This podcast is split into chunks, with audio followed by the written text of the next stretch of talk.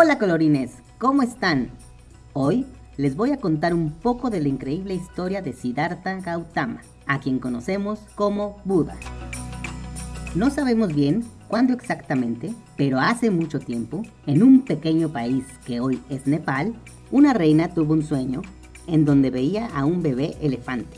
Esto significaba que algo muy bueno iba a pasar y poco tiempo después sí pasó. Se enteró que iba a tener un bebé, pero no sabía lo que ese bebé significaría para el mundo. En ese tiempo, se acostumbraba que la mamá tenía que regresar a su pueblo para tener al bebé, por lo que la reina se preparó para el largo viaje por el Himalaya. El Everest es la montaña más alta del mundo y está entre Nepal y el Tíbet, en el Himalaya. El camino era tan largo que no lograron llegar a su destino, así que buscaron un lugar tranquilo para que la reina pudiera tener al bebé. Cuentan que, cuando nació Buda, ya sabía caminar y que por donde caminaba crecían flores de loto. Lo llamaron Siddhartha. Tristemente, siete días después, su mamá murió. Mahaprajapati, hermana de su mamá, lo cuidó durante su infancia. El papá de Siddhartha, muy triste, le preguntó a sus consejeros cuál sería el futuro de su hijo. Entonces, su adivina le dijo que veía dos caminos. El primero, que llegaría a ser un gran rey. Y el segundo, que sería un gran sabio y salvador de la humanidad. A su papá le gustó mucho la idea de que se convirtiera en rey como él, así que decidió apartarlo de cualquier cosa que lo llevara a tener una vida religiosa. Lo entrenaron y educaron con toda clase de disciplinas, como a los príncipes en esa época.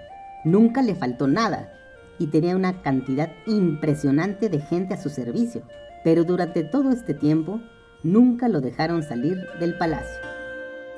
Siddhartha tenía todas las comodidades que cualquier persona desearía, pero entre todo el lujo y la protección que su padre le daba, Siddhartha comenzó a preguntarse acerca del mundo que existía más allá del palacio. Un día le pidió a su padre que lo llevara a ver su pueblo fuera del palacio. El rey aceptó y rápidamente pidió a sus sirvientes que prepararan todo para que se viera bonito y solo se presentaran a saludar al príncipe gente joven y saludable. Y fue así como el joven príncipe fue a la ciudad. Pero a pesar de todo el esfuerzo del rey, Siddhartha, en su camino, vio a un abuelito muy confundido. ¿Qué te pasa? ¿Estás bien? le preguntó Siddhartha. El abuelito, sin contestarle, se levantó y se fue. Siddhartha lo siguió y a su paso vio personas enfermas, pobreza y hasta un funeral. Nunca había visto nada parecido.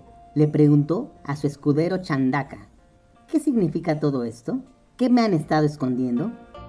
Muy confundido, regresó al palacio Siddhartha no pudo dormir pensando en todo lo que había visto ese día.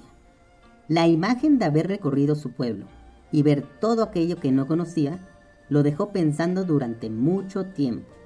Siddhartha descubrió el sufrimiento de las personas y cuando cumplió 29 años sintió que no podía seguir siendo feliz como antes. Siddhartha decidió irse del palacio, dejó todas sus pertenencias, los lujos, las comodidades Tomó una vestimenta muy sencilla, se cortó el pelo, se despidió de su familia y salió del palacio en busca de respuestas. Durante un tiempo estudió con otros maestros, pero lo que hacían no le gustó mucho, por lo que decidió empezar su propia práctica, que se trataba de vivir con apenas lo necesario. Llegó a un pequeño pueblo llamado Bodh y Siddhartha decidió que se sentaría debajo de un árbol hasta encontrar respuestas. Se quedó muchos días súper concentrado para limpiar su mente. Dicen que empezó a ver todas sus vidas anteriores y todo lo que estaba pasando en el universo. Hasta que por fin, un día al amanecer, Siddhartha tuvo la respuesta al problema del sufrimiento de las personas. En ese momento se convirtió en Buda. Buda comenzó a ser súper famoso y tenía cada vez más discípulos que lo buscaban. Sus palabras se oían por todos lados hasta llegar al rey de Bimbisara de Magadha, que decidió darle un monasterio para que la gente tuviera oportunidad de ir a escucharlo. La gente caminaba muchos días para ir a verlo. Buda alcanzó la iluminación a los 35 años. Se dedicó a enseñar por todo el noreste de India durante mucho tiempo, hasta que un día, cuando tenía 80 años, cuentan que fue a meditar bajo un árbol y murió tranquilamente. Hoy en día, el budismo es una religión, pero también ha inspirado a muchas generaciones para que cada uno logre una versión mejor de sí mismo. Muchas de sus frases ayudan a la gente a hacer cambios positivos en sus vidas, a encontrarse a sí mismas y dar un nuevo significado a la existencia. Sus enseñanzas han influenciado a doctrinas como el mindfulness. Mindfulness es la palabra en inglés que significa conciencia plena y te enseña a estar presente, sentir tus emociones y disfrutar todo lo que pasa a tu alrededor. ¿A poco no estuvo increíble la historia de Buda? Si quieres conocer la vida de otras extraordinarias personas, busca mi colección de libros Colorín cuenta la vida de hombres y mujeres, en donde te contaré otras increíbles historias. Adiós, colorines.